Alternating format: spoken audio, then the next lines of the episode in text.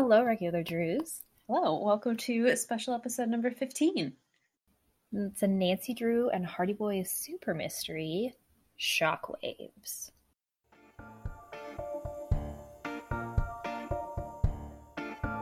Well, aren't you a regular Nancy Drew? We sure hope so, and we hope you are too. Join us as we talk Nancy Drew cover to cover and click to click. Welcome to Regular Nancy Drew.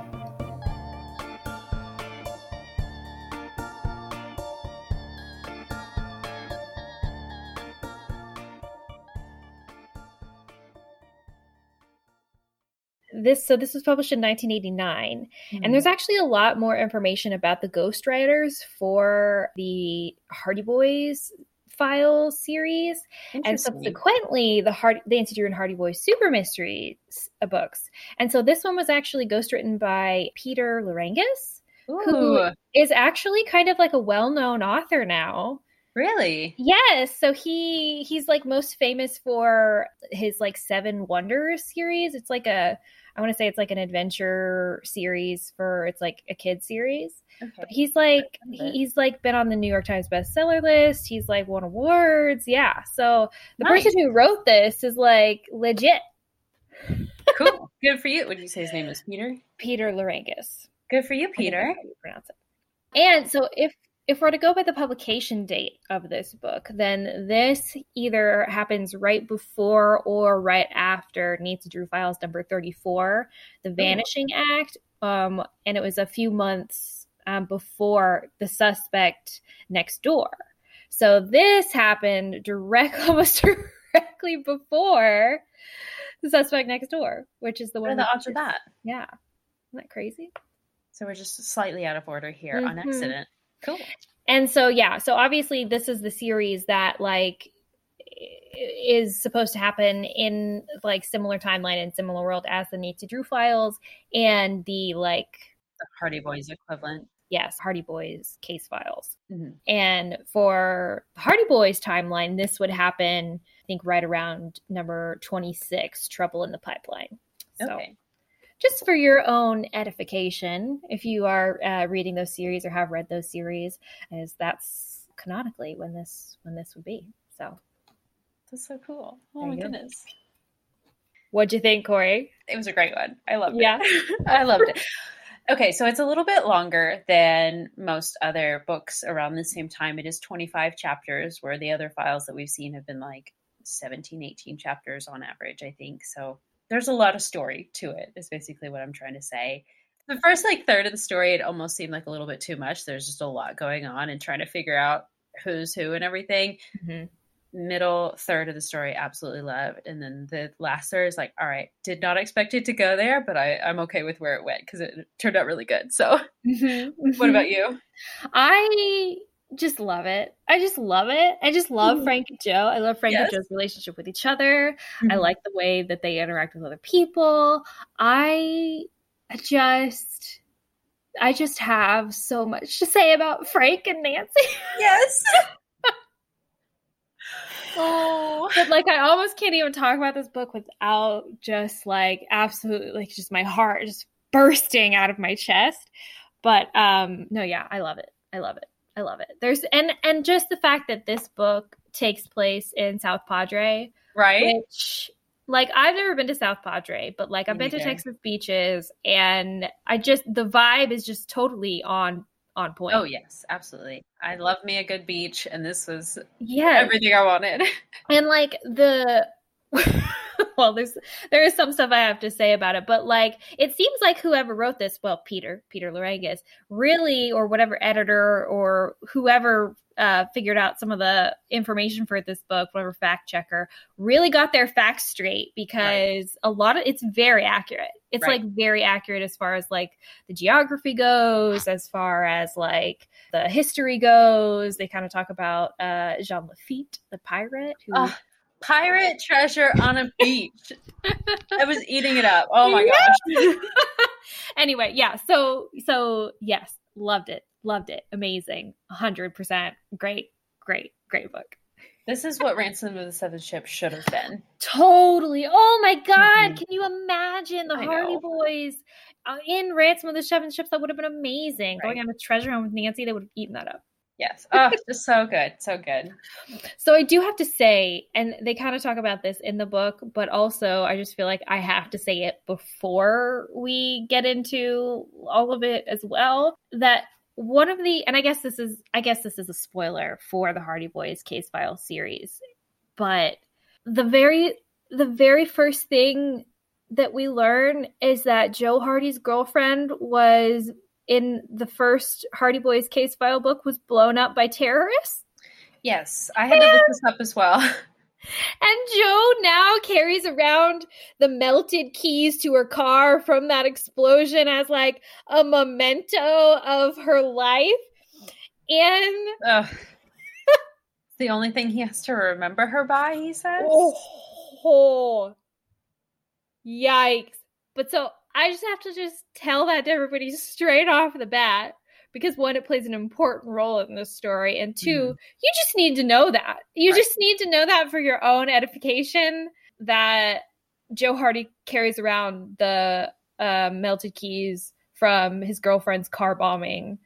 Um, so right. that killed yeah that killed her in the first book in that series in the first book in that series so i mean whenever we move on to hardy boys books we have got to read the hardy Oh, boys yes. files because they sound so freaking intense So I had to I had to look it up because I was like, is this is this Is this real? I've never even heard of this girlfriend. What's her name? Iola? iola yeah. Iola. Like I've never heard of Iola. I'd heard of Frank's girlfriend, in it, mm-hmm. but callie not her. Yeah, Callie. So I was like, is this real? And apparently she's only in, like you said, the one, and then they bring her back as like a they like it, it's not her, but they like the, the terrorists get some other girl that kind of looks like her and like gives her plastic surgery to make Joe think that it's his girlfriend, like come back Shut to up. life. Yeah, Shut and so they have to like rescue this other girl that's not his girlfriend that, that's been like made to look like her. Okay, And it's like this whole so it's like she is featured in this one book, but it's really not actually her, and it's just this psychological torture on Joe. Oh my god. Stop the presses. We have to read this immediately. Oh my god. Uh, What was going on in the eighties? wow. Wow. They got really creative with their murder of women. that's true. I just have to say though i mean the amount of different places that these stories can go is truly it could truly be anywhere Yeah. there there are no limits to Mhm. nancy drew and the hardy boys there are no limits it's amazing so i guess okay so three words Three for words, yes. shockwaves Pirates. pirates spring break Yes. Mm, condo robberies.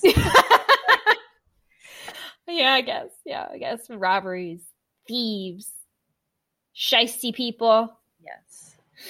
I mean, it just it's it's just the Gulf of Mexico. yeah that's And- exactly what it is Everything you would expect to go along with that. pirates spring break shisty people the gulf of mexico that's so true oh my god I want to go to South Padre now. Oh, hilarious. Okay. Alrighty, do we want to move on to our summary then? Sure. I do have to say my summary notes for this are all over the place because just so much happens in is a lot. in this book and it's also like distracting that I'm sure I'm sure I missed something important. I'm That's sure I'll skip over some important things. So This first chapter was a little confusing because they introduce all these people and Yes. don't just like straight away say who they are or how Nancy knows them or what they're doing. But the gist of it is that Nancy is going to South Padre Island in Texas to visit her old summer camp friend, Mercedes, for spring break. Um, and there's a lot of other people there that I'm not sure if they were also camp friends or if they're just friends of Mercedes's that are also in town. yes, I think they're supposed to just be friends of Mercedes who are also in town. Okay. It's like Kristen and Claire, they're not really massively important, but like the biggest and most important people that we meet when Nancy arrives at the airport is Buck, who is Mercedes' boyfriend. I couldn't figure out if Ned knows him, if they were also friends, or if it just so happens like, oh, we know a male that you can stay with when you get here. Because Yeah, I think Okay. it must be that they they were all just friends of Mercedes, and because Nancy is friends with Mercedes, the boys get to stay with Buck, who is Mercedes' boyfriend. She's arranged to stay Yes, with them. yeah, I think so. Um, and yes, so yeah, we also see Ned, uh, Frank, and Joe uh, all there already. Buck drives up to the airport in this like white Bronco, I think, or Yeah. something. it's like some convertible, and it plays. What does it play when he honks the horn? Um, oh, hold on, it plays. Oh, oh, the um, Yellow Rose of Texas. oh, yeah. Or was he just honking? The- like, oh, the tune out? maybe, maybe. I, I just, I thought. That's way better. I think the car is just, let's just say that the car is programmed to beef out the yellow rose. But uh, I love how they present all things Texas as well. They explain to you what fajitas are, and you know, all just a lot of Apparently fun Nancy stuff. doesn't know what fajitas are. She's like, "Oh, what are those sizzling plates of meat?" And Mercedes is like, "Those are fajitas, Nancy." Throw back to Shadow Ranch when tacos was in italics. Apparently, Nancy is just just doesn't has never had Mexican food in her life. Apparently not. But anyway, yeah. So they get to I almost said Galveston. They get to South Padre, and um, very like right off the bat, we kind of get this vibe that Buck is interested in Nancy. He gives her like a look and like everybody notices it and it's like very uncomfortable and then they like go back to the girls go to Mercedes's condo where they're staying and Ned, Frank and Joe go with Buck to his house. He has like a whole like house situation Mhm. um, which we'll have to talk about also. And Buck asks Joe about Nancy, and Joe's like, "Oh, oh yeah, Nancy goes out with Ned," and he's Mhm. like, "Oh, sorry, bro, you know, didn't I didn't know?" And Ned's like, "No worries." but now that I know, I'm going to go after her even harder. yeah, in like a big way, in a big way. Ugh, yeah, I have. mm, I have a lot to say about this later. Yeah, Mhm, mhm. Um, and so, and pretty much, we also just find out that Buck is just a player. He apparently he because he says this to Joe too, because Joe says, "Well, I thought you were going out with Mercedes. Why are you asking about Nancy?" Mhm. And he's like, "Oh yeah, you know, we go out, but there are girls everywhere here, and like, you basically like, there's too many girls for me not to play the field. Basically, that's what it's almost like they're half the population or something. and so this is when we find we we learn about Joe's keys for the first time. So it's this very intense moment. Joe brings out this bag from his suitcase, and Buck's like, "What's in that fancy bag?" And he's like, "The melted keys of my dead girlfriend." and Buck's like, "Oh, um." Do you want me to keep those safe for you? And Joe's like, okay, I guess sure. And so he puts them in like a hidden drawer in his closet where he keeps his valuables. Well, Yeah. they uh, they've decided that they're all well. Bess and Claire, I think, have decided that they're going to go shopping, but Nancy wants to get in the water as soon as possible, so Right. they're all going to go diving. And they're about to leave, and Buck is like, "Well, I'll lock them away in my safe in my closet so that we know that they're safe while we're out at the beach." Um, so they're just like on their way out and put it in. I, I thought it was a safe, but it's like I, in it's his closet? hidden drawer. It doesn't say that Oh. it's locked. Yeah. At first, when I mm-hmm. read through it the first time, I just thought it was like a dresser. Like he just opened a dresser drawer and put it in there. oh But when I looked at it again, it was like hidden drawer in his closet.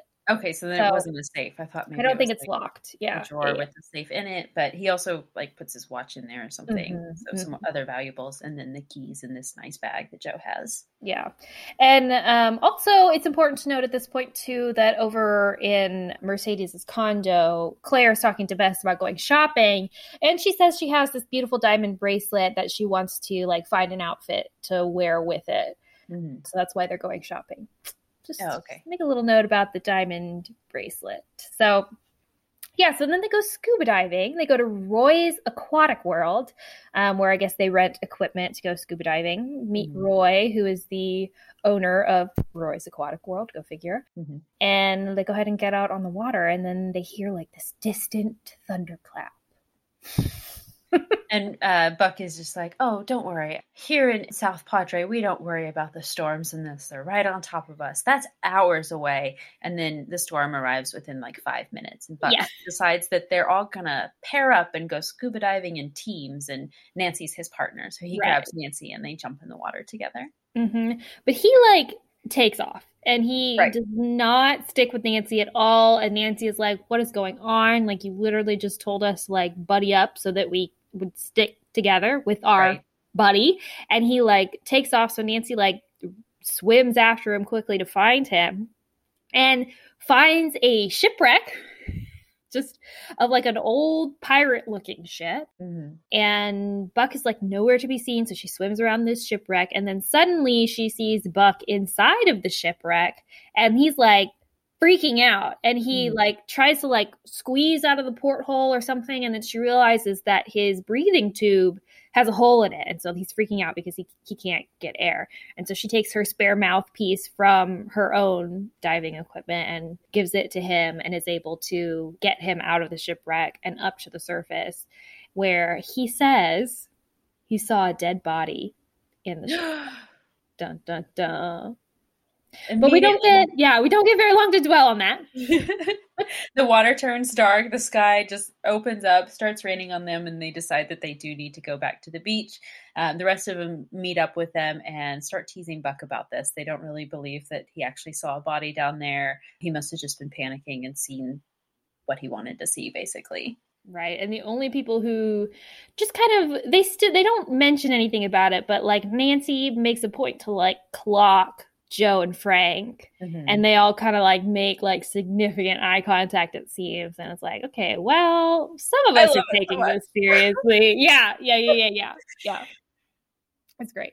So um let's see. Yeah okay so they yeah they get back to roy's aquatic world and roy's gone. So they give everything back to his assistant and buck's like oh you know last one to party at my beach house and Nancy is already like done changing, but Mercedes and Ned are still like, you know, getting out of their wetsuits or whatever. And Buck's like, come on, hurry up. And Buck's like, just come with us, Nancy. Just get in the, the car with Frank and Joe and Buck. Mm-hmm. And she's like, okay, you know, the others will be right behind us. No big deal, whatever. And then as she goes to like get into Buck's car, he's like, jump in. And so she like literally goes to like jump into the car. And as she does, he like lifts her up by the waist, Mhm. like help Scoops her into into the car, car. And who sees this but Mercedes, Buck's girlfriend? And Nancy's like, ooh, bad moment. Whew. Yuck. Don't worry, it gets worse though. yeah. Yeah. It's much worse in a minute. So yeah, so they get back to um, Buck's house and his door is open. We were like, that's Mm. weird. Um, and so as they poke their heads in, suddenly two dark figures run off through the back door, and there is this like massive chase scene. Um, we love a chase scene, but they get away. And we find out that they were two burglars who took Buck's watch and Iola's melted keys. Joe is heartbroken. Mhm, He really is. He is like devastated. Um, it's actually really sad. he, yeah, he's upset. Mhm. Um, and they're like, "Don't worry, don't worry, Joe. We'll, you know, we'll find your keys." Um, and then they go to dinner. they just let that go, I guess. But Joe, but you know, you got to eat. Um, Joe is like depressed Mhm. and he's like he doesn't want to eat anything. And Nancy asks what fajitas are. Um, and, Uh, Los Um, Bandidos? Banditos, yeah. Yeah. Um, and they meet uh, their waitress named Taryn Quinn. She's a friend of Mercedes, or they know each other already, and she sees Joe all sad, and they kind of tell her everything that happened that day about the burglary and seeing the dead body in the water. Mhm. And we also make a note of Taryn has this beautiful antique gold necklace. Um, Nancy comments on it, or I think maybe Bess comments on it. I don't remember. But it looks kind of like an old coin almost. Like an old pirate coin. interesting. string, Yeah. Interesting. And but that's uh, that's our dinner. Um, and then the next day, everyone's playing beach volleyball. Mhm. there is an intense Ned and Nancy moment where they like Ned feigns an injury and Nancy goes over hit to him like all concerned and he like tackles her like on the Mhm. ground and then they like make out in the sand in the middle of the volleyball pit. and everyone starts cheering. oh my god. Yikes. Ooh. Corey, do you remember what it was like to be 18? Mm. Would Too you well. have made out in the sand in the middle of a volleyball pit with your boyfriend? But I'm mortified, especially with the cheering. oh my god.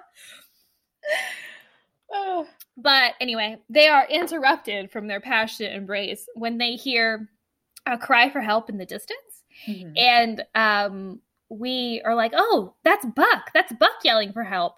And it's Mhm. coming from the water. So we run to the water and we see Buck almost like drowning, yelling for help, being surrounded by, he yells Portuguese men of war, which is a type of jellyfish. Right. And so Nancy, uh, Ned, and Frank to get a boat, nearby boat, and row out and rescue him from these Portuguese men of war. Mhm. But he has to go to the hospital. he also says he felt a hand. He describes the situation as being very strange and Mhm. like he was just floating and he and Mercedes had got into a fight and she swam back to shore. And so he was just trying to cool off in the water after their fight. And yeah, he's just floating out there. And then suddenly he feels like a hand on his foot and he like freaks I out. would have noted this as well because they don't really explain No, what that was. I think They they're just supposed to assume it was a jellyfish and it just felt like a hand. Maybe it just brushed a tentacle, but Yeah. Yeah.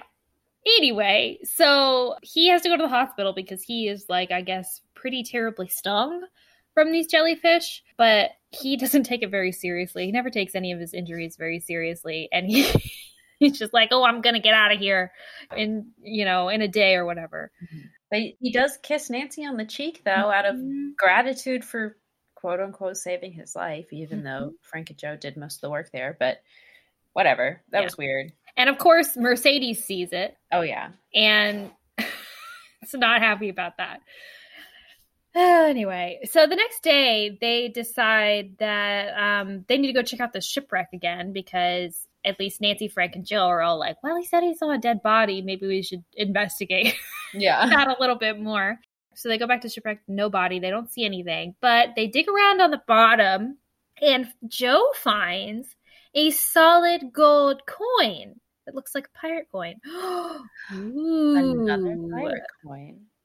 So they talked to Roy from the the boat rental place or the scuba rental place, whatever it is, and Roy starts telling them that Jean Lafitte, the infamous pirate who lived in Galveston but kind of made his way all around the Gulf. Oh no, no, he did live in Galveston. He he lived in Galveston, but he Right. kind of made his way up and down the Gulf, and so I think he was in South Padre for a good period of time, and he was just kind of back and forth. And I looked this up to make sure that I it was real. too. That is that I is too. real. He did actually live in South Padre or visited South Padre a lot. I don't know if he like had a house there like he did in Galveston, but Mhm. Yeah, Roy starts telling them that supposedly rumor is that he buried some or all of his treasure um, somewhere on South Padres beaches, and he left a rock. What did he scribble a note in the dig rock? like, deeper. dig deeper, and then Mhm. stuck it like six feet under the sand or something. So Yeah. that's the, the rumor, and pirate challenges treasure. people to, to go find it. So love it so much. And this immediately helps out our poor Joe. He's like, "Okay, great pirate treasure. This is this is what I live for. Forget Mhm. about Iola's keys. They're gone. Not going to bring Iola back. We have to find this treasure. right. Let's get this bread, everybody." And so that helps distract Joe. And let's see. Then they go back to the beach, right, to meet up with Bess and George and Claire. So first we so okay. Where did the cigarette boat come in? That's not until they're going to dinner, isn't it? Well, I have it down that they go to a bunch of different boat rental places and trying to find the cigarette boat. But when oh the burglar. So on their when they um chased the burglars out of Buck's house, they escaped. The burglars escaped on a cigarette boat. Mhm. That's what that was. So then they went to go look and find, try to find the cigarette boat. But basically, all of them are like, yeah, sorry, cigarette boats are really popular in this area.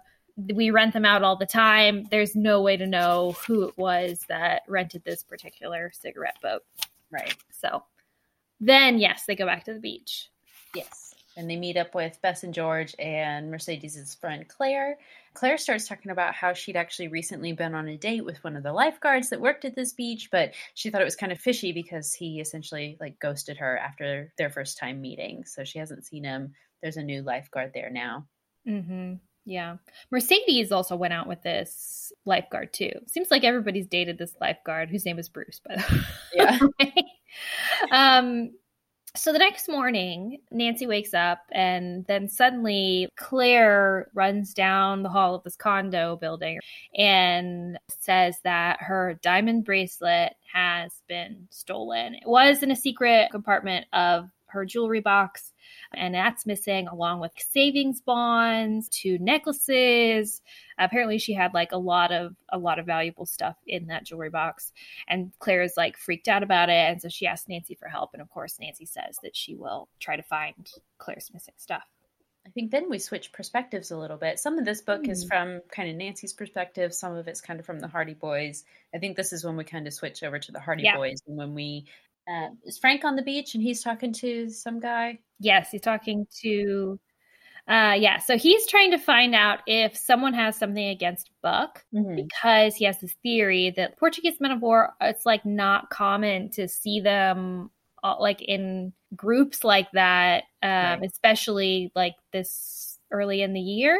Like Mhm. typically they are there in the some of the you can see them in the fall, but like not in like big clumps like that. So he's just like really weird. It's a really weird situation. He thinks, well, maybe someone has it out for Buck.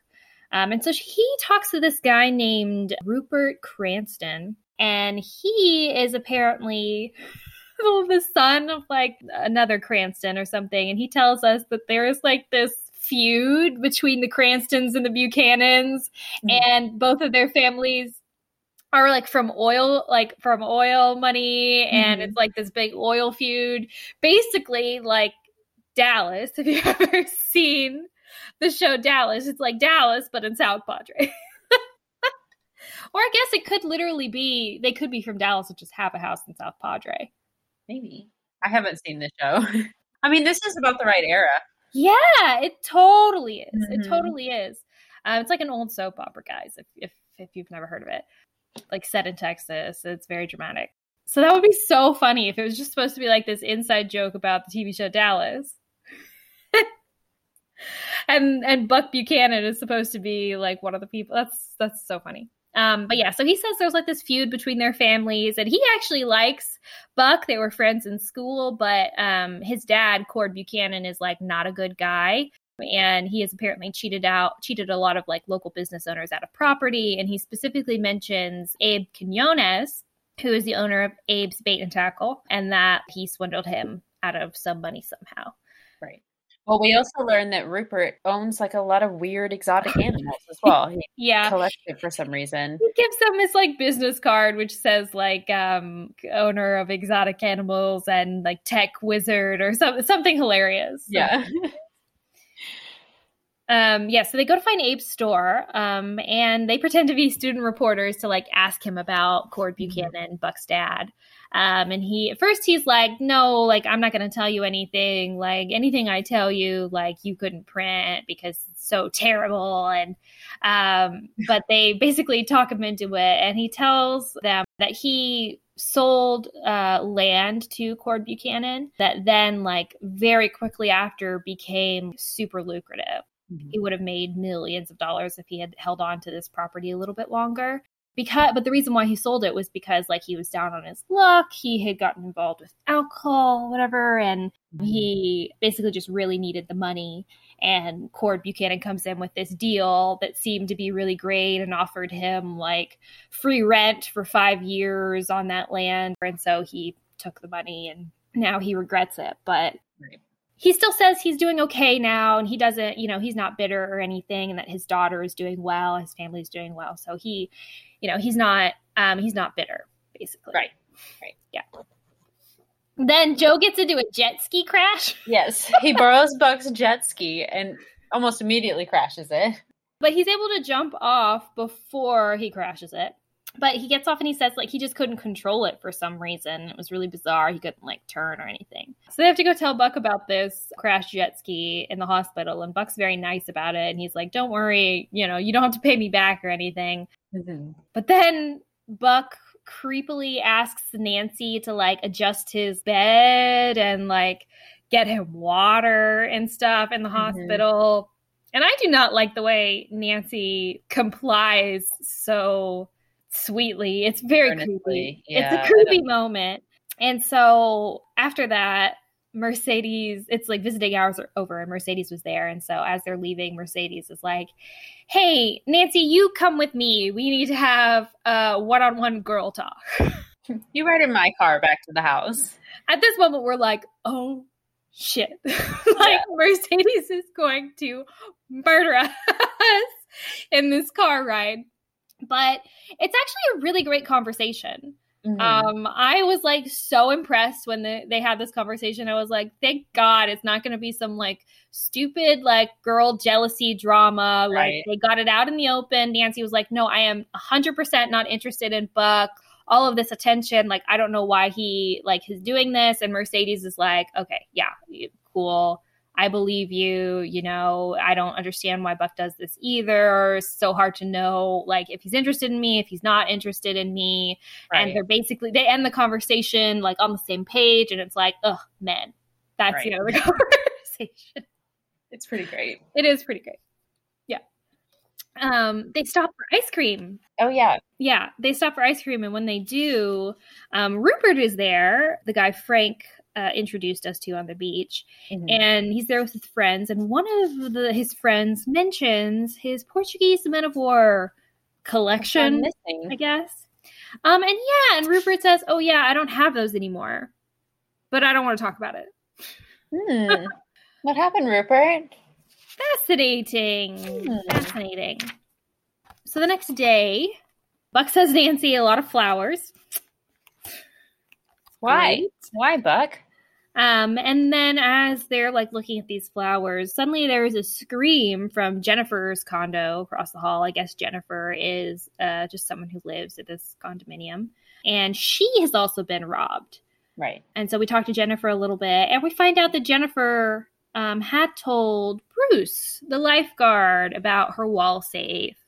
Um, and so now a little bit more of a picture is starting to form about who could be responsible for these robberies because Bruce Right. seems to have dated just about everyone who has been robbed. Right. And then ghosted all of them. Right, right, right, right. So we go to dinner.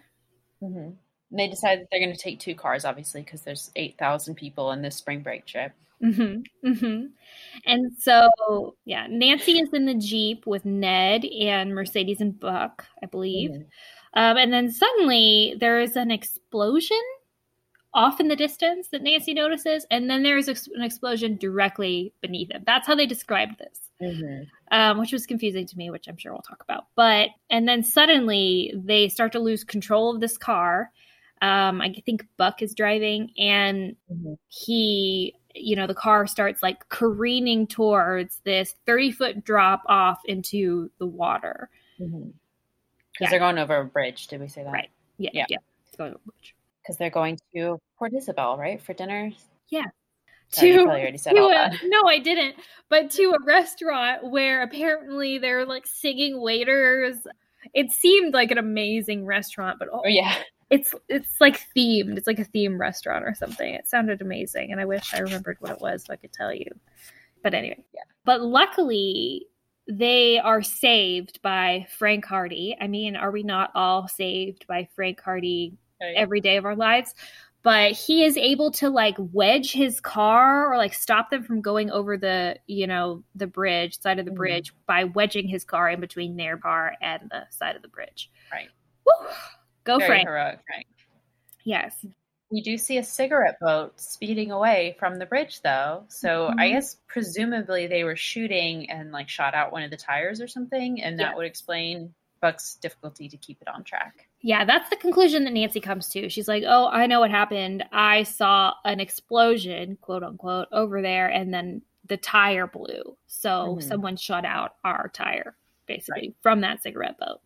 And they tell the police this because the police drive up and, you know, help them with the accident or whatever. And the police do not believe them. No. They're like, yeah, okay, well, a popped tire can sound like a gunshot, so you probably just popped your tire. Right. Y'all are fine. Go on to dinner. Mm-hmm. And so then at dinner, Nancy tells everyone about Rupert Cranston and his Portuguese men of war and her theory that someone is after Buck, which I thought was kind of like rude of Nancy because it's like Frank had this theory before you had this theory, Nancy. um, but she kind of claims it as her own anyway. But Buck totally brushes it off he's like, yeah, whatever. Or, you know, like, it, it's just crazy coincidences, man. Everything's going to be fine. This is spring break. We should all be having fun. Mm-hmm. I know. Let's go have a bonfire on the beach tonight so everybody can chill out and relax. Uh, so they go do that. And then, oh, it's like a weird scene. Bess and George and Mercedes are singing softly on a, uh, on the beach and um, Ned and Nancy are cuddled on their um, beach towel. And then suddenly Frank sees off in the distance two guys in a dune buggy. Right. Like at the top of a sand dune. Right. And, um, but then they disappear and then they come back with a shotgun. Right. And like somebody in the group is just like, oh, well, you know, if they want our beach spot, they're going to have to go find another one because we were here first. And Nancy sees this as well. And she's like, I'm not going to alert anybody, but I am going to go talk to the Hardy Boys because I can see what they're seeing right now, and I know that this is probably not a great situation. So Nancy and the Hardy Boys kind of kind of go off to one side to discuss what they're going to do. Yeah, they also tell Ned, and Ned helps out as well. Mm. Um, I guess because Nancy is with Ned, right? Um, and Frank takes Buck's hat that's just lying on the sand, and he tells the others to, as soon as he's gone, to get the rest of everybody else off the beach and somewhere safe. He is going to try to like distract these people and make them chase him right. while everybody else gets to safety. Lure them away from everybody else. Yeah. So he like runs to the parking lot, um, pretending to be Buck, and Nancy follows. Ugh. This is such an intense scene. Yeah, there is a super intense chase scene, another chase scene, but it's like they both get into Buck's rented car and they try to like drive it on the sand. The car gets stuck. People in the dune buggy are chasing them. They have to like split up to like try to distract them. And, you know, Frank goes one way and Nancy goes the other. And then they hear a, Nancy hears a gunshot mm-hmm. go off. And so she runs back to the beach and she sees the stuffed sand or she sees a, uh, basically a bush she thinks is frank's body mm-hmm. on the beach with the hat on it. And so she freaks out. But as she runs up she realizes that it's actually a dummy that has been made out of sand that frank put his clothes on. Right. Frank took all of his clothes off stuffed it with sand and made it look like he was like laying in the sand with the hat over his face. And the bad guys in the dune buggy drive up shoot the dummy, I guess, and then drive away. Mm-hmm. But Nancy is very happy to see Frank alive and mm-hmm. safe in his underwear. And um, then the next day. well, then uh, a dark figure comes up and they're like, oh gosh, oh, we got to run away again. But then it's just Ned. It's okay. It's and he, he's come back to, to get them. And then they're fine. They go home. uh huh. Just comes up to Frank and Nancy on the beach. And Frank's in his underwear and mm-hmm. everything's fine. Nancy's swooning over him. So happy to see him alive. Oh my god! Okay, anyway. So yeah, next day, they're at the beach. Um, and Taryn, they see Taryn, the waitress from Dos Bandidos, come up and she's got this weird look on her face for a second when she sees them. And it's like, hmm that was weird. Um, but she comes up and she says hi to everyone. And she flirts with Frank. Mm-hmm. And Nancy gets so jealous so jealous that she almost like considers telling gosh, I just forgot her Frank name. that he has a girlfriend. Right, yeah, saying like, "Hey, you watch out because you have a girlfriend. You shouldn't be acting like this." And then she's like, "Wait, no, I guess I don't really have a right to say this because I have Ned, and I don't really need to invoke Callie's name when she's not even here." So, oh my god, Nancy, uh, it, it's intense. But so Taryn also tells them about they're like talking about the robberies and everything, and Taryn tells them about Ed Doherty, who has this van where he like buys a bunch of stuff apparently from just like odds and ends from wherever he can find it. And he does describe sometimes the things that he has as having quote unquote fallen off a truck. Right. Um, so it's kind of implied that the stuff that Ed has is stolen. Right. Um, so they go to look for it, but they can't find him. but they do see they're like down the beach. They had followed Taryn's instructions, like where they thought he was down the beach, and they find like a bunch of stuff dumped in the beach, and they guess like, oh, he must have dumped the stuff that he didn't want on the beach. Which, first of all, littering. Right. Second of all, weird. Anyway, they find it, and there are a bunch of keys there. Hmm. They're like, oh, so they do some digging. They dig in the sand and they don't find Iola's keys, unfortunately. What they do find is an unexploded artillery shell. Right. Well, what? What? Oh no, they find the rock and then that's underneath it. Oh, dig deeper. That's yeah, right. they're digging, That's looking right. for these keys. They see a rock and it says "dig deeper," and Joe is like, "Oh my gosh, we found Jean Lafitte's treasure." You this found Jean like Lafitte's treasure. obsessed with finding it. So they decide, okay, we got to dig deeper, obviously. So all of them get to work to digging deeper, and they're like, "Oh, we we found there's this metal thing," and Nancy's like, "Well, wait, why is it why is it so round? Why is it that shape and that size?" And Frank's like, "Oh, this is an artillery shell." yeah. And so Frank's like, everybody get the fuck away. Get back, Without get back. Yeah. And he's like, I'm going to defuse this bomb. Because apparently that's a skill that Frank has. So I've decided we need to keep a list of Nancy Drew skills and Frank Hardy skills. And the very first thing I'm putting on Frank Hardy's skill list is bomb defusal, I guess. Is that a word? Defusal? Yeah. Diffusing. diffusing bomb diffusing Sure. that's what, that's what i meant to say um so he is like starting to i guess work on this artillery shell however you would do that with no tools whatsoever on a beach in your swimsuit. Right. i don't know but he tries. But then buck suddenly comes running up and is like dude what are you doing? And like yanks him away. Or does he like push the artillery shell or something? And frank like He Freaks he, out. he does something to cause some sort of bump to the artillery shell. I don't Mm, remember mhm. if he bumps Frank and then it causes Frank to bump it, or if he just tries to like throw himself in between Frank and the shell because he thinks he knows better than Frank. Either way, he, he does something and it makes Frank not too happy about it. He's like, right "Get back, he- Buck! We're all gonna die if you mess this up." Yeah, but so they yeah they bump the artillery shell and Frank is like run, and so they like run, you know, Mhm. off the beach, and luckily they're able to get off the beach before the thing explodes. It explodes, right? It takes a while, yeah. And Frank's is like, Yeah. he's bracing himself for death. Essentially, he's like, I do Mhm. not have time to get away from this before it happens. So thank goodness everybody else is away. And so he just keeps running, and then he ducks for cover, and then it never explodes. And they look back, and they're like, okay, well we got lucky, so let's let's really hightail it out of here, and then it explodes. So it does take Right. a while, but yes, it does. Yeah, and everyone's like, "Woo, way to go, Frank! You did it!" And Frank's like, "Um, I didn't, but okay, Yeah. thanks."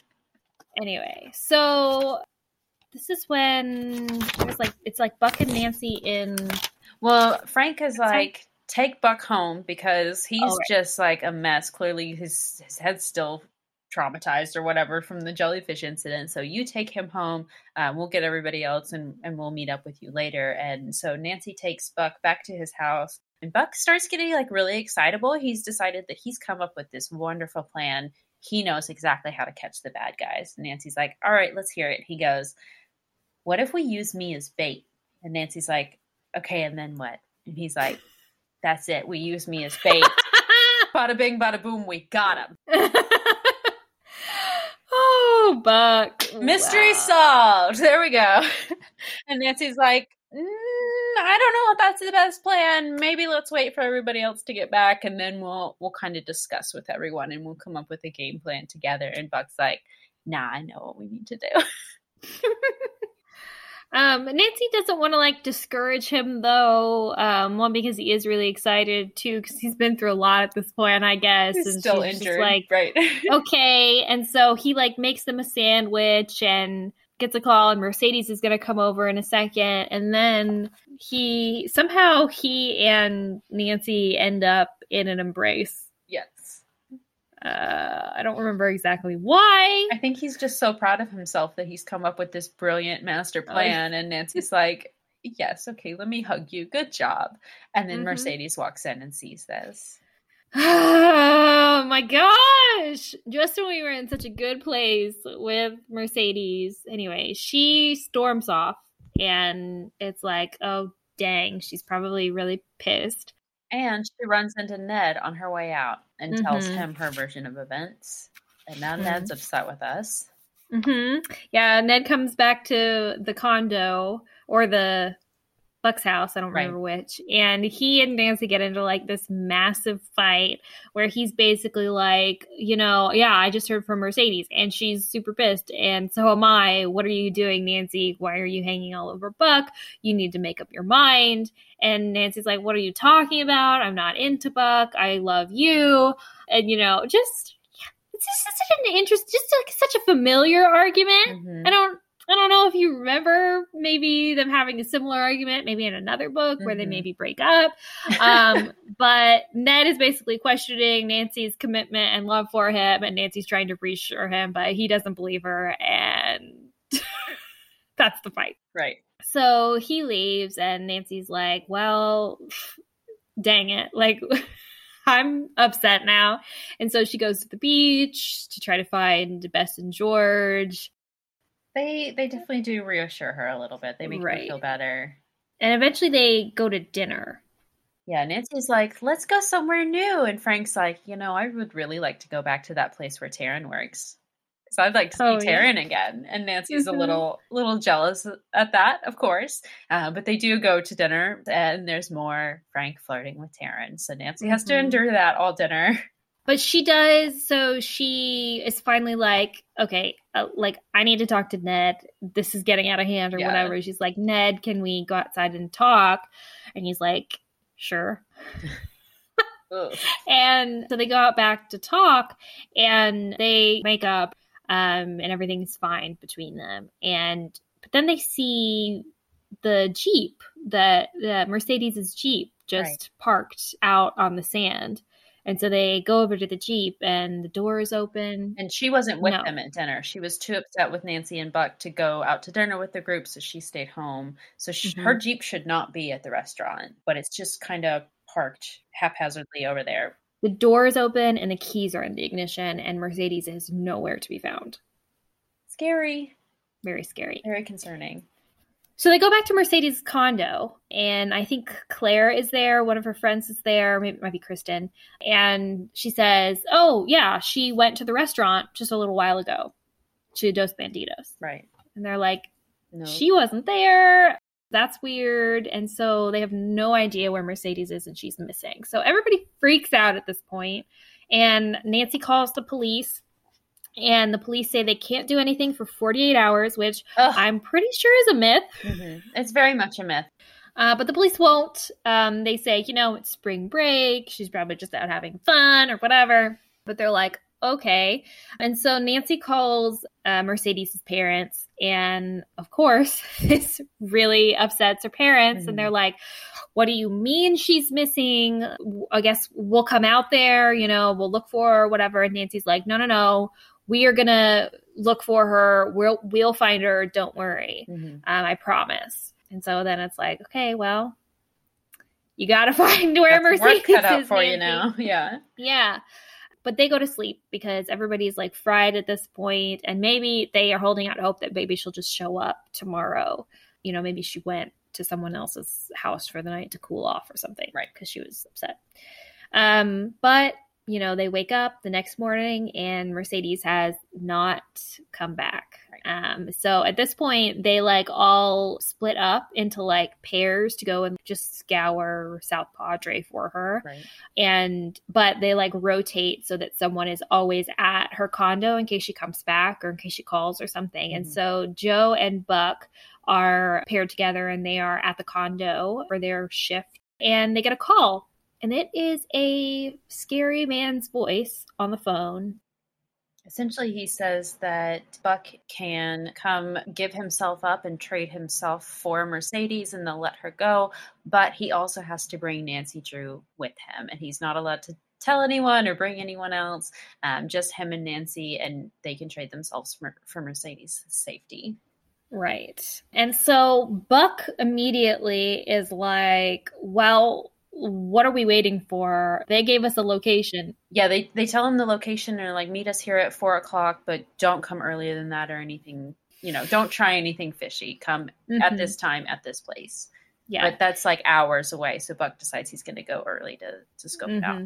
And Joe's like, no, no, no, wait. We need to wait for everybody else. Like, we can't just rush off. Uh, like, this is this is a stupid plan. Like, like there is no plan. Like, this is dangerous. And Buck's like, well, I'm going. They have Mercedes, so like, you can sit here if you want, but I'm out of here. Right. And so Joe basically like has to go with him. Mm-hmm.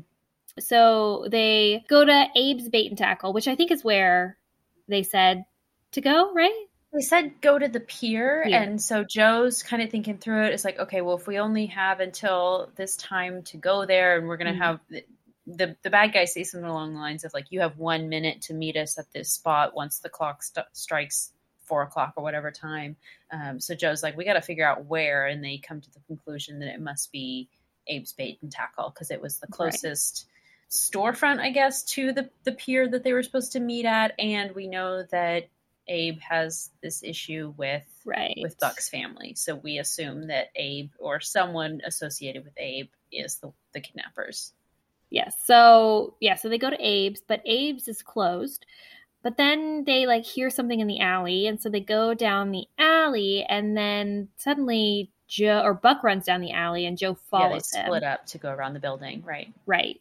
And then suddenly, as Joe runs into the alley, someone grabs him by the throat. Mm-hmm. He hears Buck scream somewhere on the other side of the building. Mm-hmm. And um, he's like attacked, and they throw a net over Joe. And then he, they like drag him to the pier mm-hmm. and like push him into the water in this like fishing net. Mm-hmm but he is able to get out of the net and makes it to the surface. He's okay. He keeps a calm, level head. Mm-hmm. Um, and he, he sees them, these two figures, getting what looks like Buck and Mercedes into the cigarette boat and driving off with them. Now we have two kidnappings. Yes. And Buck returns to the condo soaking wet. Joe. And everyone, Joe, sorry, Joe returns to the condo soaking wet. And everyone's like, Where were you? You were supposed to be here manning this phone and sticking around here if Mercedes came back. Mm-hmm. And Joe is like, Yeah, about that. um, and tells them everything that happened. And they're like, Well, what do we do? Because they have no leads at this mm-hmm. point, right? They don't know where the kidnappers went. They don't know where they took Buck and Mercedes. But then Joe, yeah, Joe tells them about the kidnappers. He says one was like tall and the other one was like kind of smaller and skinny. And but then and then they like talk about they're like, what is he after? You know, why is he holding host- both Buck and Mercedes hostage? And then Nancy says like, maybe it's to kill us to get us all.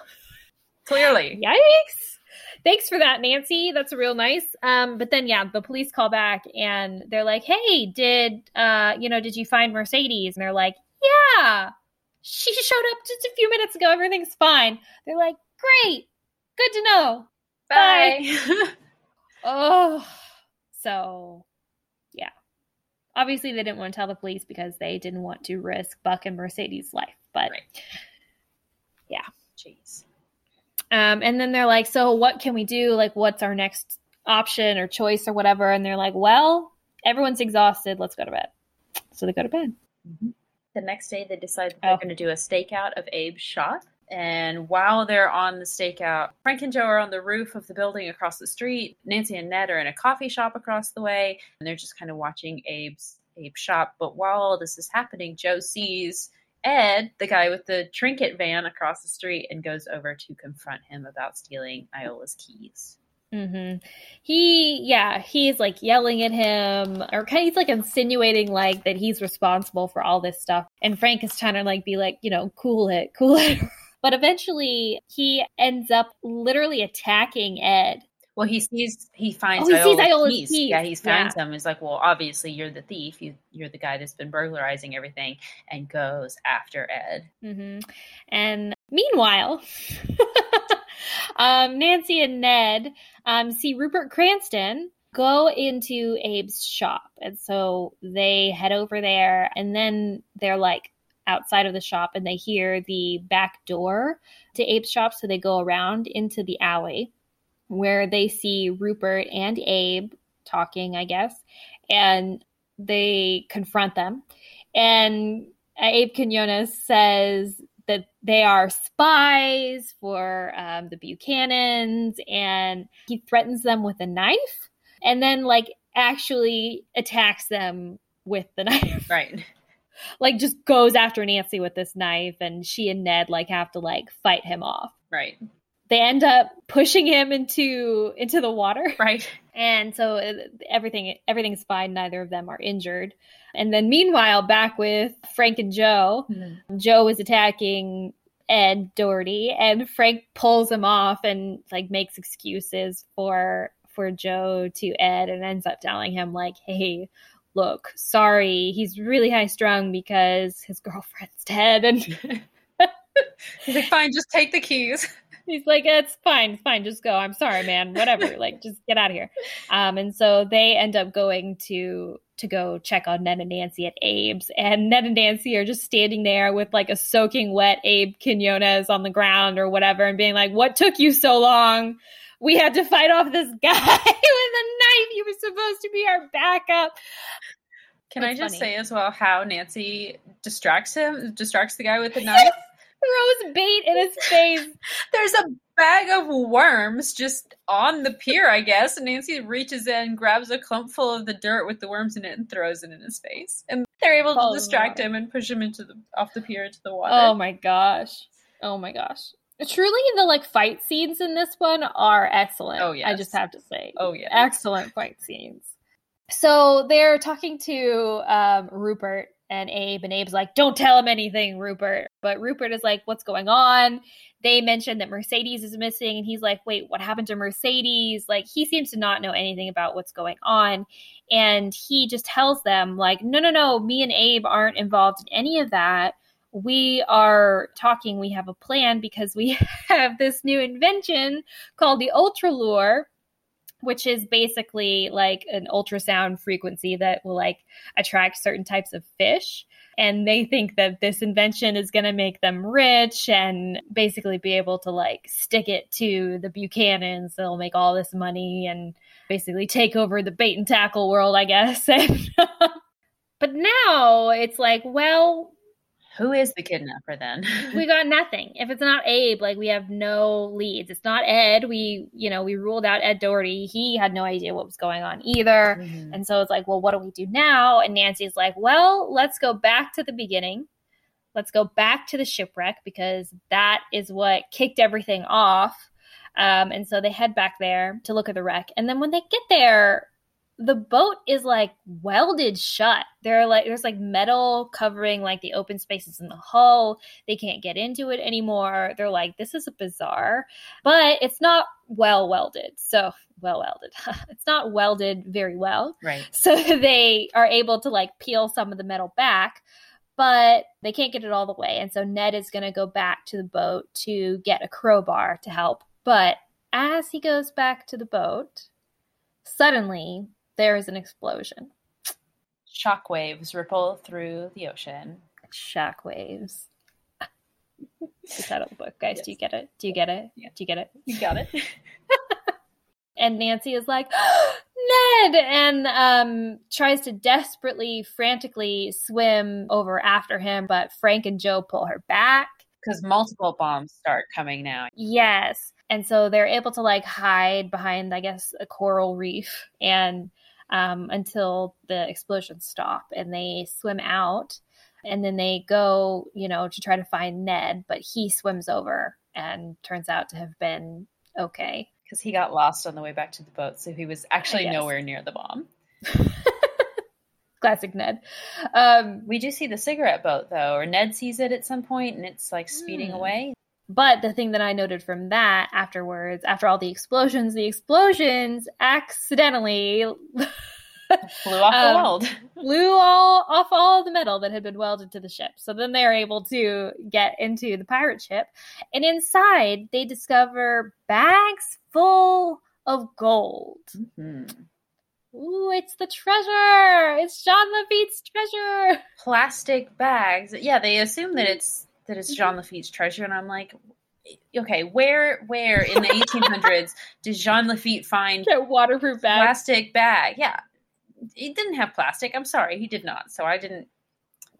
I saw through that, but yeah. Yeah. um, but they that's what they think it is, and they're like, well, we got to get this back to shore. So they start to basically walk these bags of loot across the floor of the ocean to Mhm. shore, but they start running out of air. Because their boats exploded now. They have no way to get Right. back to the beach.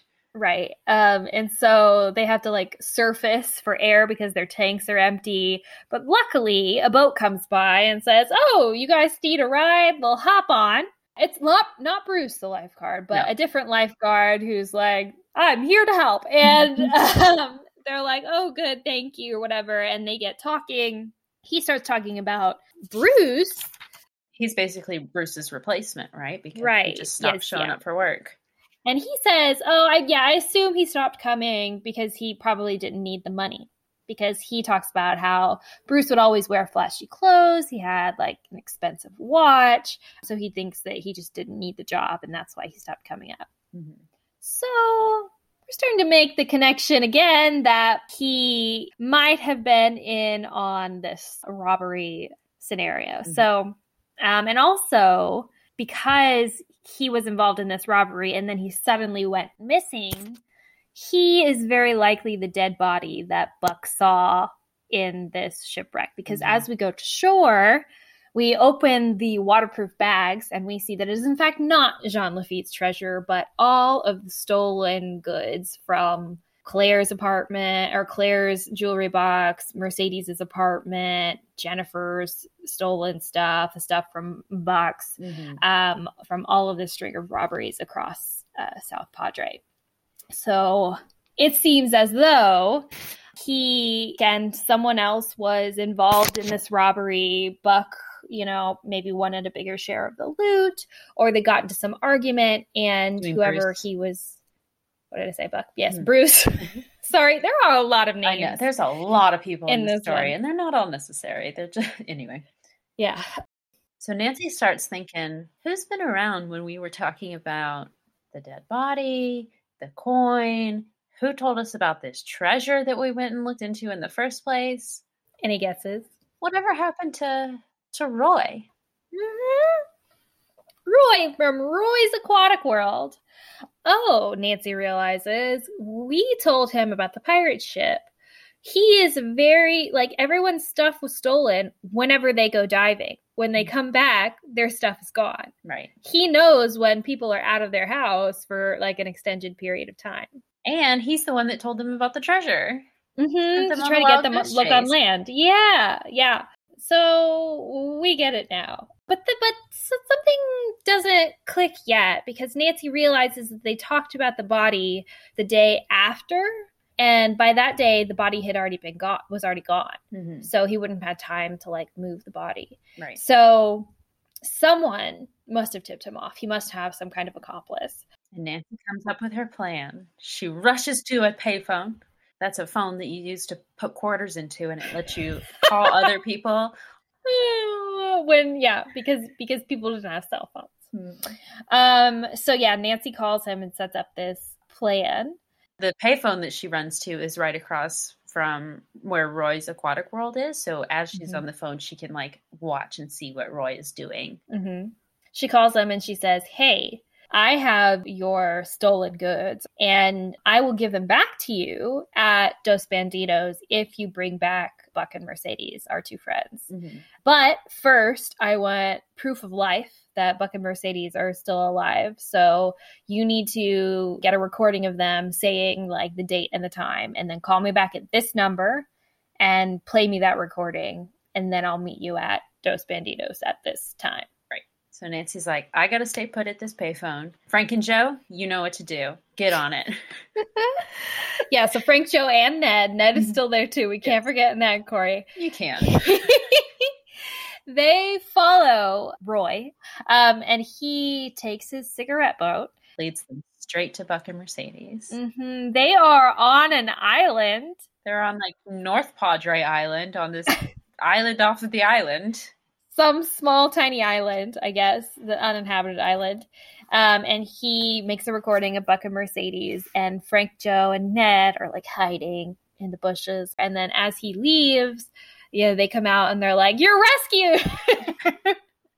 Woohoo! Um, so they rescue Buck and Mercedes from that island, and uh, Roy calls Nancy back and plays the recording for them. And Nancy's like, "Okay, you know, be it Dos Banditos or B Square," and um, but so she doesn't know. She doesn't know if the plan to rescue Buck and Mercedes was successful. Right. Um, so she just kind of has to, you know, Trust that they got him. follow through. Yeah. Um, so she heads back to the apartment and she is like, okay, well, do I bring do I bring the stolen goods or do I not bring the stolen stolen goods? Basically, like, do I trust that they successfully rescued Buck and Mercedes, or do I plan for the worst in case they didn't and we do have to trade the stolen goods for our two friends' lives, Mhm. basically? And she decides to leave the stolen goods behind. In a place where the bad guys have already broken into before and stolen from. true, true, so true. Could have picked any other spot, Nancy. I at this point I was like, okay, well, she's gonna stuff the bags with something and take the bag, like Right. stuff the bags and pretend. But she doesn't do that. She just doesn't take them. But Her plan is to go empty handed. whatever. Um, she gets to Dos Banditos, and Bess and George are already there. They don't really know about anything that's going on. They're just on vacation. And she talks to Bess. Bess shows her the necklace that she bought, um, which is a gold necklace that looks just like Taryn's necklace. Mhm. And then suddenly, Nancy, it clicks for Nancy. Oh, Mm-hmm. and um, she goes over. She calls. Bess gets distracted by the football playing boys Yes. and goes over to talk to them. And uh, Nancy talks to George and shows her. They look at the softball pictures on the wall, and they see Taryn is like in all of the softball team pictures, and her full name is there.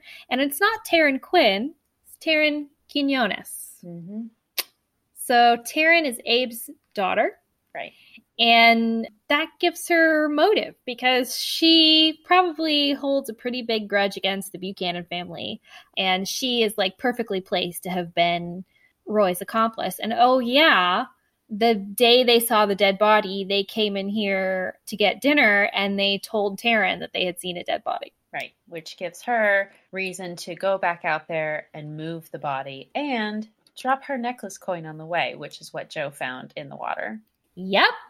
All the things are uh, fitting in. So George and Nancy are like standing there, and Taryn comes up to them with a tray. She's like, Hey guys, what's going on? they're like, We're just waiting on the boys to show up. And she's like, Oh, they're outside. They asked me to come get you. Right. And it's at this moment um, Nancy and George notice that Taryn is holding a gun underneath the tray that Mhm. she's also holding. She says, Come outside. Let's go. So Nancy and George follow her, which this is just bananas to me. Mhm. I now, okay, to be fair, I don't know what I would do if I was confronted with a gun in that situation. I don't know. Maybe I would comply. I just think you're in a crowded restaurant. Right. What is she going to do? Is she going to shoot you in front of everybody? She shoots you in front of everybody, she's going to jail. Right. If you leave with her, she might still shoot you. So, like, just don't, just don't go. I think her thing was that she didn't know for sure whether or not Ned, Frank, Oh. and Joe were actually outside, and she's thinking if I don't go, they're going to shoot them. But yes, outside of that, the smartest thing to do in that situation would have been like, all right, you're going to kill me right here because I'm not going anywhere. Right. It's like either they shoot you here or they shoot you somewhere else. And if they shoot you here, there are witnesses. Right. So Don't ever leave with somebody. Never go to a second. never go to a secondary location. But of course, we don't know in this, Right. or Nancy doesn't know in this case whether or not they actually do have her friends outside. So she feels like she has to risk it to go make sure that they're okay. which they're not out there. The, the boys are not outside. It's just Roy standing there waiting. Mm-hmm. And so Roy and Taryn both get them into the cigarette boat, and Roy is very ominous and says, Oh, we're going to do an old pirate tradition. It's called Burial at Sea. Mm-hmm. And just Nancy and George are here. Bess is still at the restaurant because she's still Right. in conversation with the football players. Speaking of Bess. so yeah, meanwhile, we kind of flash back to the restaurant and we are supposed to just just think that like Bess was just oblivious to all this happening or whatever. Of course she wasn't. Freaking Bess Marvin. Do not underestimate Bess. Hashtag Team Bess. Bess saves the day. Literally, while all this is happening, Bess is watching and she sees Taryn lead George and Nancy off at gunpoint and she recognizes it as a gun and is like, oh crap. So she immediately calls 911 Mhm. and as the, and the boys show up and everything and so she tells them what happens and go Bess Marvin. Go Bess. Go Bess Marvin. so Saves the day. yeah, well, not yet. So Nancy and George are still on the boat, Mhm. you know, and Roy's holding them at gunpoint. He's tied them up or bound their hands together or something at this point, and they like get out into the water a certain distance, and, and Nancy's like, "Hey, can you untie our hands now? That there's nowhere for us to go." And he's like, "Fine," and does that, which I just don't understand. Let me villain monologue you and untie you at the same time. Right. And so yeah, basically he yeah, he does his little monologue uh where he describes everything that he got up to. They were asking him about why like why he would go after Buck. And he says that he's already killed once. And so like killing again is going to be easy and like that's also why he's going to kill them right now. Um and it's at this point that like Taryn is like looking really like unsettled and upset Mhm. at all of this. And you know she's not happy to be there. And she's like you know like do we have to basically? And he's like yeah we do. And then so nancy and george at this point are kind of like panicking. Because they're like well how are we going to get out of this one? But then there's um, nancy spots a soda can that had been like rolling back and forth on the bottom of the boat as they have been you know driving out to sea. And so she says oh well can we at least split that soda we're really thirsty if you're gonna kill us, let us have one last soda. And he's Right. like, Of course you can have a soda. Um, and so Taryn hands Nancy the soda, and as he's talking, she opens it up and sprays him in the eyes with it, and he drops the gun overboard. And Nancy tackles Taryn into the water. And George just Jumps throws in herself afterwards? into the water as well for some reason. I guess solidarity, right? Yeah. You know, like if your friend's going overboard, you're going overboard too. I guess you don't want to stay in the boat with Roy, even though he's Probably not. unarmed, but still. I know. Um, and then, yes, it is at that moment that Bess's cavalry has shown up, and Ned, Joe, and Frank are there in a boat with a spotlight, and they scoop Nancy, Bess, and a very bedraggled looking Taryn into their boat. Oh. Oh, and then they say something really funny where it's like, Frank gave Taryn a sharp, level glance. You, I think, have a lot of explaining to do, he said. He started the engine, and we have another rat to catch. And they go after uh, Roy, who I guess at this point has taken off in the cigarette boat. Right. Oh my gosh. And Nancy says, it was a terrific feeling. so then we flash forward. They're all at a party. Everything's wrapped up now. They caught Roy.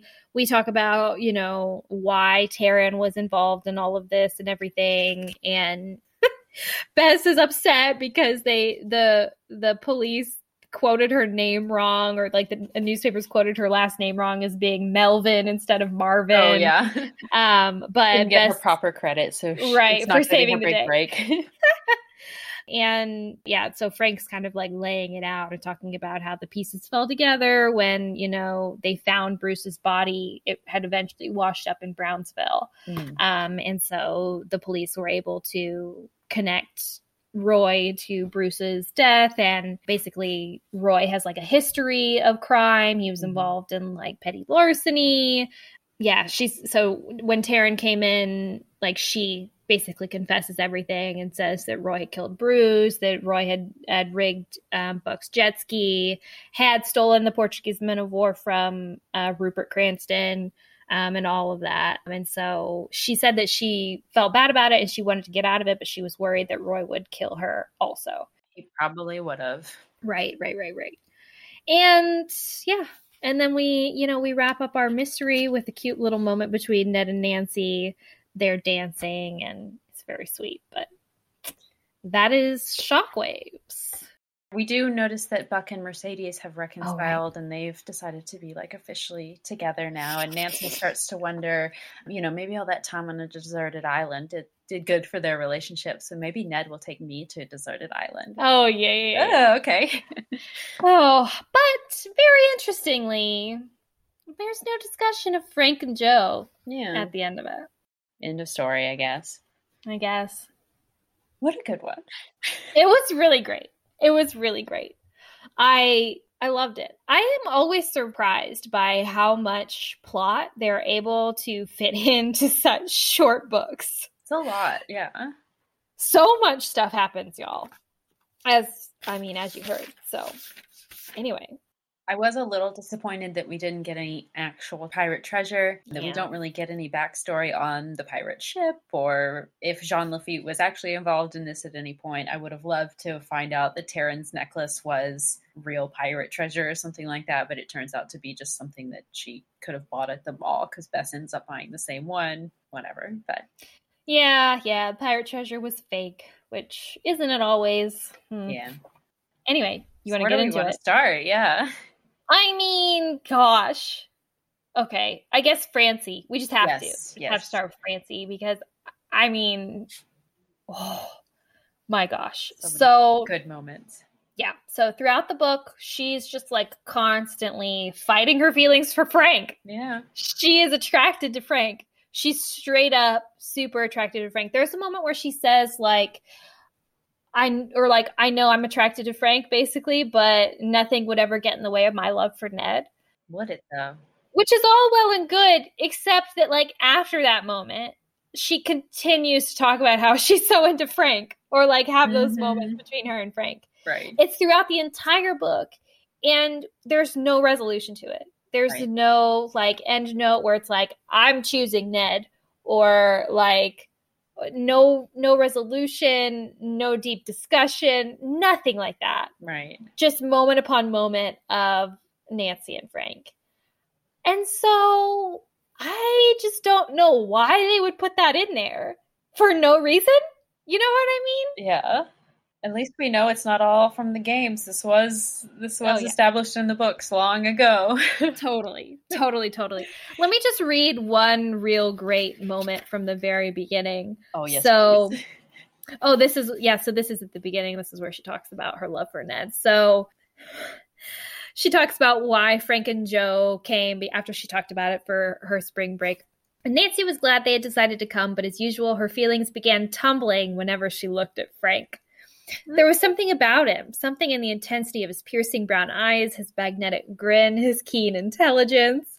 Immediately, Nancy felt herself blush. Sitting behind the Hardys was her boyfriend, Ned Nickerson, who had gone along with the boys to the rental agency. She caught a glimpse of him as the old white car swung wide around a taxicab. As he flashed her that familiar, easy smile, his soft, dark eyes sent a message of love, and Nancy's emotions flipped once more, straight for Ned. She knew then that Frank Hardy could never put a dent in her feelings for Ned. But, ladies and gentlemen, that is on page four. That seems like it's putting a dent. There is also a moment. there's also a moment later in the book where like Frank whispers in her ear, and y'all. Mm-hmm. and of course, she gets super jealous whenever Taryn flirts with him, and he seemingly flirts back with Taryn. We talked about that a little bit already. So it's just like littered with Frank and Nancy moments, like mm-hmm. absolutely littered with it. And I just don't understand the purpose of this if it's not to like eventually long con or long game us right. into setting up a future relationship between Frank Hardy and Nancy Drew. And I don't think that happens, does it? I don't think it does. No. Which is just a shame. Which is just a shame. Like why oh like throughout all of this, like there's so much relationship drama in the Nancy Drew files. That's basically the point of the Nancy Drew files. Like. Ned and Nancy even break up at one point, and like Nancy gets with its other guy. right. So it would only make sense to me that Ned and Nancy break up for real at like Nancy Drew files end the end of the Nancy Drew files or like the book before the end of the Nancy Drew files. right. And then she gets with Frank, right? Right. But we don't have anything like that. Oh, this is what I'm gonna start. I'm gonna start writing Francie fan fiction. Yes. I'm sure there's a lot of it out there there. probably is a lot. I've never read any, but you know, y'all, please send me your best and your favorite Frank and Nancy fan fictions because I need to read them because it's on. This is honestly my my dream. Love My that. dream. Oh. Yeah, no real resolution there. Not with um like Nancy and Mercedes' little conflict either, or with Buck and Mercedes. We just get this, oh, oh, they're happy in the end. They're together officially now. Did Yeah. they need to be? Were they really that good together? it doesn't seem No, I could have done without that. right. Unless Buck has finally decided, like, oh well, I guess Mercedes is a cooler girl than I thought, or I was treating her badly and now I'm reformed, kind of a thing. Which we don't get any exploration of. Right. I mean, let's hope Um, that was the case, but it doesn't Yeah. Mercedes, I think you can do better. I'm sorry. Yeah. We do get that nice moment with Nancy and Mercedes in the car where they both leave on the same page, but then later we do have the incident with Buck and Nancy hugging and then Mhm. Mercedes running out. But then she gets kidnapped right away, and Nancy and Mercedes do not have any other interaction in the rest of the book, and we just see them at the end and they're fine. Yeah. No Yeah, resolution there. This is supposed to be Nancy visiting her friend for spring break. Oh, that is a great point too. Right. No resolution for for that friendship. Are they are they back on good terms? We assume so. Yeah. Yeah, it is interesting. We don't even really get a lot of interaction between Nancy and Mercedes at the beginning. Right. She's always like around, but they never like talk to each other. right. They talk to Claire, they talk to the other girl there, but like Nancy and Mercedes never talk face to face, one on one, aside from when they talk in the Jeep about Buck. So this book doesn't pass the Bechdel test. Do we have well isn't oh no. no, I I'm gonna say we have scenes with Bess and George, but in that we're talking about how upset we are over the situation with Buck. right. sometimes yeah i think i think there are probably moments where nancy talks to i mean she talks to taryn about actually i don't even know that she does Yeah. So in the Bechdel test, we do have to have two women having a conversation with each other about something other than a man. But I'm Mhm. going to add a new role for that just for Nancy Drew. Also, something about other than a murder. so if like or mystery the only conversation we have with Taryn is about Frank or about hey Taryn is going to lead you away now with a gun to kill you. I don't think either of those should count. that doesn't count No. that's funny the murder Bechdel test. For mysteries only Right. the mystery doesn't count as an, another topic Right. oh man yeah I yeah mean, we talk about shopping, but that's a little too stereotypical for me. Like, oh, Mhm. Bess doesn't want to go diving because she'd rather go to the mall. Oh Stop making fun gosh. of Bess. Let her go to the mall. so she doesn't want to go look at dead bodies with you. Oh my gosh, though, I was so happy. I was so happy that finally, finally, Bess gets some recognition Yes. And gets, you know, gets to shine. She, we think, oh, it's so good because Peter, our uh, our author Peter Lerangis, really sets us up to think that Bess is just flirting with these football guys. Then, of course, we believe it because this whole time, it's Bess has been, you know, characteristic Bess boy crazy, shopping, laying on the beach. Like that's been Bess's life. Right. So of course we don't think that Bess is like paying attention to this mystery at all. And so we're like, oh great, Nancy and George are on their own. And then we get it. Bess Bess comes through. was paying attention the whole time, everyone. She was paying attention the whole time. She saw everything. And then she immediately jumped into action. She immediately called 911 Mhm. as soon as they were gone and immediately tells Ned and Frank and Joe what happened. Right. I mean, literally, we've talked about we talked about this before in Clue in the Crumbling Wall, I think, Oh, yeah. where uh, Nancy and George haven't made it back to the car from like being trapped in the castle or whatever, and Bess like Jumps in the bad guy's car. jumps in the bad guy's car to try to help George and Nancy. And I mean, it's just, we write off Bess continually. Book after book, we write off Bess. But when you need Bess Marvin, Bess Marvin doesn't hesitate, man. yes. Hashtag Team Bess. Team Bess. Oh, She's just so good.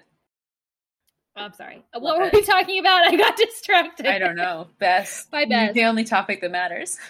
truly, truly. No, I think we were talking about um, how Nancy and Mercedes never talked like throughout the whole thing. didn't get no resolution to that conflict when it was a Yeah. central conflict of the soap opera that gets Yeah. discarded for the purposes of the mystery. Yeah, that is that is a shame. That is a shame. And also, like, it's just such a good opportunity. And now, I mean, fair, like, they have a great conversation when they're in the Jeep. And I think that is like a great moment to like see women supporting women Mhm. and like not being like jealous of each other and in competition with each other or whatever. But yeah, it would have been a great opportunity to like highlight friendship Yeah. and like you know conflict between friends and how like that is like successfully resolved and it wouldn't have taken that much space right. to be like oh you know nancy and mercedes had a moment at the beginning of the book in the middle of the book and then at the end of the book that's all you need Right. you didn't and you know little end caps and then the conflict in the middle that's all you would have needed but Mhm. yeah so what a shame Hmm. I would have liked to see that time on the deserted island give Mercedes Mm. some clarity and help her realize, hey, Nancy's the true friend here. I should stick with her and just just be done with Buck because he's been dragging me around for no reason, leading me on, and treating me like garbage. mm-hmm mm-hmm yeah that's the true resolution we would have needed He doesn't get deserve to end up with Mercedes in the end because he doesn't treat her very well the entire story. Yeah. He doesn't treat anybody really well, honestly. He doesn't treat Nancy well, even when he is like after her. He leaves her in the dust when they are scuba diving. Right. dangerous, not to mention just like rude. Right. yeah. So, yeah. Yeah, he's not a great guy. Yeah, so let's talk about Buck a little bit more because Buck Buchanan, yeah.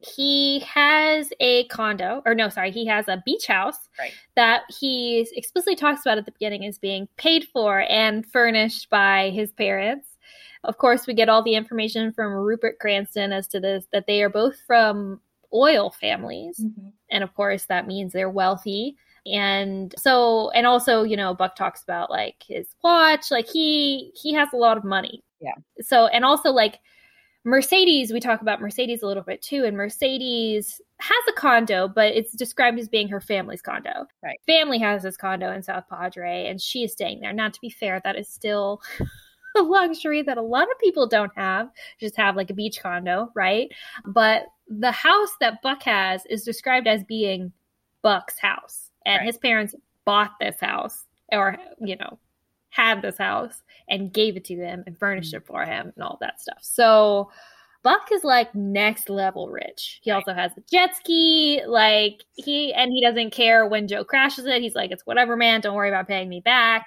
Get a new jet ski any day. Don't you worry. Right. So he also buys Nancy a lot, a lot of flowers, which let me tell y'all is very expensive. right. So um yeah, so the class class is still very present in this um Mhm. too. Yes. Honestly, there's not a single character in this aside from the criminals who are not wealthy.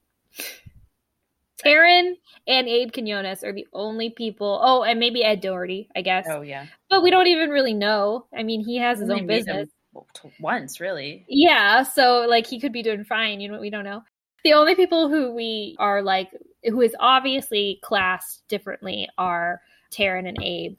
And they're the well, supposedly the bad guy. Taryn is the bad guy, quote unquote. But Right. Abe also is not a good guy. He tries to attack Nancy and Ned with a knife. So I just think that's problematic, just inherently Right. problematic. That the poor people are criminals and the rich people are the ones who are being preyed upon. Come on. Right. Right. Come on. What fantasy world is this? Yeah, it's it's a lot. I mean, okay, first of all, well, not to, to victim blame here, but I mean, technically they are the victims in this. Why bring a, a diamond bracelet to the beach for spring break? well, uh, No, yeah. Yeah, for real. No. I mean, she does say I think someone says that to her. She makes a point that like her mom always tells her that she needs to lock it up in like a bank or like a safety deposit box or something. But she says that she doesn't think that beautiful things should be left alone in the cold to rot. Basically, she thinks she, she wants to use it. So, which is totally fair, but like wear it to a nice event, not to the beach. To the beach. oh man. Yeah, it's not the smartest. It's not the smartest move. Or don't bring your savings bonds on vacation with you. That was bizarre to me too. and she kept them in her jewelry box. Like, why? Why you're traveling with savings bonds? What is going on? I mean, maybe we can assume that Claire and Kristen live in this condo, oh. but it it it seemed well. And again, they didn't explain a lot of this very well. Mm, we just kind of mm-hmm. pick up along the way that oh yeah, I guess Nancy is there for spring break. They don't just outright say Nancy's visiting her friend Mercedes for spring break. It's like and Nancy arrives with this girl that she knows, and her name is Mercedes. Yeah, anyway, mm-hmm, mm-hmm. I mean, we know that Mercedes is from Texas because she explains a few stereotypical Texas things to Nancy, but we don't know specifically that she's living in South Padre. She might be going to college elsewhere, and her parents just happen to own this condo there. But again, it's not really clear. Yeah, yeah. It makes it the vibe that I got. I definitely got the vibe that like this is a like this is a family vacation property, and her mm-hmm. parents are letting her use it for vacation. Right uh, for spring break and letting her friends stay there. And they let her friends stay there every year for spring break. It's like a thing. Right. So I don't think that they stay there full time, or at least if I don't think Mercedes does. Right. Yeah. Yeah. So I'm going to assume they they go to college elsewhere and they've all come to spring break in South Padre. Right. Because her parent her parents aren't there. There's right, no mention right. of her parents. Yeah. So yeah, interesting. I mean, I'm sure real estate in South Padre would have been a lot cheaper back in the it's 80s. True. It's true. It's not anymore. It's very expensive now. No, yeah. Oh. Anyway. I just think I just think it's interesting to note that again, Nancy works for the wealthy people, and not to say that like you know, obviously Roy and Taryn they did bad things and are bad people, right? But like the set the setup is always the same in that wealthy people are portrayed as being the good people and the poor people are the one being portrayed as the bad people and nancy works for the quote unquote good people who just happen to always be rich right um and so yeah i just think it's just important to just just make a little note of that in the back of your head not that we can't enjoy it still right. Right. but just important to notice that very prominent. assumptions. It's very prominent, mm-hmm. especially in this one. I just think that like like these are rich college kids on spring break, mm-hmm. and and yeah, they get their stuff stolen, and that's not cool. And yeah, of course, people are trying to kill Buck, and that's definitely not cool. Right. That's definitely not cool. But like not being rich doesn't excuse murder. I mean, right. And also just like yeah, like you were saying, like theft at like in like a beach town, like and like a spring break situation is common mm. and it just seems like they don't they treat themselves as being like special and somehow exempt from having to deal with like a what seems to be like a lower class issue mm-hmm. of property theft. You know what I mean? Right. Like normally they wouldn't have to deal with that. And so when it does happen, they freak out about it more. And so it's like, well, but like this is somewhat normal and no it shouldn't happen right and, no, mm-hmm. yes it is illegal and yes you should report it and yes it's fair to be like upset and try to get justice of course but like also like this is just such a privileged position to be in. Mm-hmm. So I just wanted to call it out. Yes. But so you also mentioned something, and I mentioned it too, is that yes, these are supposed to be college students. And you mentioned earlier, like, why is Nancy talking about going on spring break if she's not in college? Right she wouldn't have a spring break. So my theory is that she is in college. And Maybe she is. She is because we talked about this on Two Points to Murder too. She talks about like going back to school. Oh, this feels like going back to school. So she's been in school. So like we get and we get multiple little like just like phrases dropped here and there that Mhm. like I feel like supports the theory and this is just another one that Nancy is in fact in school. We just aren't told anything about it. Mhm. And you know that brings me to um there is a Nancy Drew on campus series. Of course. Um, yeah. And I don't actually, I don't really remember reading that one, but I know about it. I have like uh, just a couple of those books, but I don't, I don't remember if Nancy actually is in college in that one. But it seems like she must be if the title of it is On Nancy Drew on campus. So potentially, I don't know if that's supposed to be like an alternate universe series or if it's just supposed to be like Nancy Drew, like after the Nancy Drew files. I wonder when they were published. Hold up, let me look. I wonder what her major was. Oh my gosh, criminal psychology. I hope so. Okay, yes. So they were in fact published after the Nancy Drew files. They were published from 1995 between 1995 and 1998, So directly after the files ended, right? directly after the files ended. Oh, so So get our hands on those next. So excited. There is also that I don't know if it was a movie. I think it was a made-for-TV movie, the 2002 one with Maggie Corey! Lawson. Corey, She's in college in that, isn't she? that is my favorite Nancy Drew adaptation. Really? Yes. I haven't watched it in so long, but I remember loving it. I oh, I love now now there's okay. Let me sorry.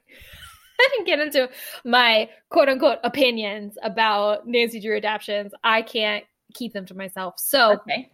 there's a lot that you can say about like the setup, like the premise of that made for TV movie because Nancy actually plays like a reporter in that situation for college paper, whatever. But Maggie Lawson's portrayal of Nancy Drew is just the best like yeah. the best Nancy Drew I've ever I've ever seen. No like no shade to any other Nancy Drew, no shade to Kennedy McMann. I think that she's a great cast for Nancy Drew also, Mhm. but Maggie Lawson I I just can't get over it. She was a and choice. a lot of it has to do with how she was written in that in that movie. I just think like all of the lines they gave her like the quippiness but with the same like kind of like quiet determination. I just i stand a maggie lawson nancy drew. So if you haven't seen that made for tv movie i highly highly recommend it. It's great. Mhm. I know that there was also that TV show in the 90s, but I'm not sure what the premise is. I don't know if they make her a college student or I don't know. We'll find out someday, hopefully. yeah i don't really remember that one very well i feel like i've seen a couple episodes of that but i don't really remember watching it that much either so we'll have to find out yeah Well, anyway, what else about Shock Waves? Um, let's see. I do think it's funny. It was there's always such an iconic Nancy moment when she goes on vacation where she's like, "Okay, this is just for vacation. I'm so Mhm. happy to just be on vacation, not investigating any crime." And literally, let me bring it up. So, this is after some of the thefts, but like this is after they had like decided to like drop it basically because Joe had found the treasure and was like, okay, well, Iola's keys are gone. I'm never getting them back. They probably threw them away. It's fine. Um, and so Nancy is like getting ready in the bathroom the next morning, and she says, It definitely felt good not to be thinking about crime and intrigue. Does it though, Nancy? And then immediately the sentence after that Nancy dropped her hairbrush when she heard a piercing scream from the courtyard. so it's like, oh, it's so nice to be relaxing. Ah! Nancy, help! Yes, so funny. Poor Nancy. Nancy really can never catch a break. She never gets a week Right. off. Oh man. Yeah, honestly, that's really all I have to say about it. Is just this: the Bess saves the motherfucking day. Like She Bess does. is the badass. Bess deserves all of our love and adoration and respect, and everyone should just bow down to the queen. I mean, I agree. honestly, just to wrap it up, you know. Mm-hmm. If everyone had just listened to Bess and gone shopping, none of this would have happened. For real. Because the only reason the kidnappings occurred is because Buck happened to see The, the, dead, dead, body. body. Yeah. They had never gone to freaking Roy's Aquatic World, never went diving, Mhm. decided to just chill out with Bess. everything would be fine. Nancy would have gotten her vacation. Just saying. Yeah. So what's what flashlight score would you give this, Corey? Oh, I'm gonna give it a four and a half because I love the pirate treasure theme going on through it. It does lose a little bit of a point for the confusion at the beginning with so many people. Right. What about you? Yeah, I agree. That's the perfect score. I would also give it a four and a half, four and a half flashlights. I love it so much because of the Francie stuff. Mm-hmm. I don't love it because, yeah, the names were confusing. The creepy stuff with Buck and Nancy kind of oh, a yeah, little bit like put me off. And the drama between Nancy and Mercedes was just, mm-hmm. it could have been done better. Yeah. Um, but otherwise, perfect perfect. Really mm-hmm. Absolutely perfect. I think I will score any book that has Frank Hardy in it highly. I just I just will. As you should. Fair enough. And it's our first mystery in Texas. So yes. It's just nice. It was nice. It was very nice. It's a very nice read. Definitely recommend. Mm-hmm. Should we talk about our next one then? Sure. So we are going to return to the Nancy Drew files. Mm-hmm. We're going to hop back over to some of the earlier ones and take a look at Smile and Say Murder, mm-hmm. case number four. So join us then. Thank you for listening to Regular Nancy Drew. Email us at regularnancydrew at gmail.com. If you liked this episode, make sure to rate, review, and subscribe. You can also follow us on Instagram at Regular Nancy Drew and Twitter at Regular ND. You can also support us on Patreon. Patrons at the $1 level receive early access to each episode as well as weekly bonus content. And to all you regular Drews out there, thanks for listening.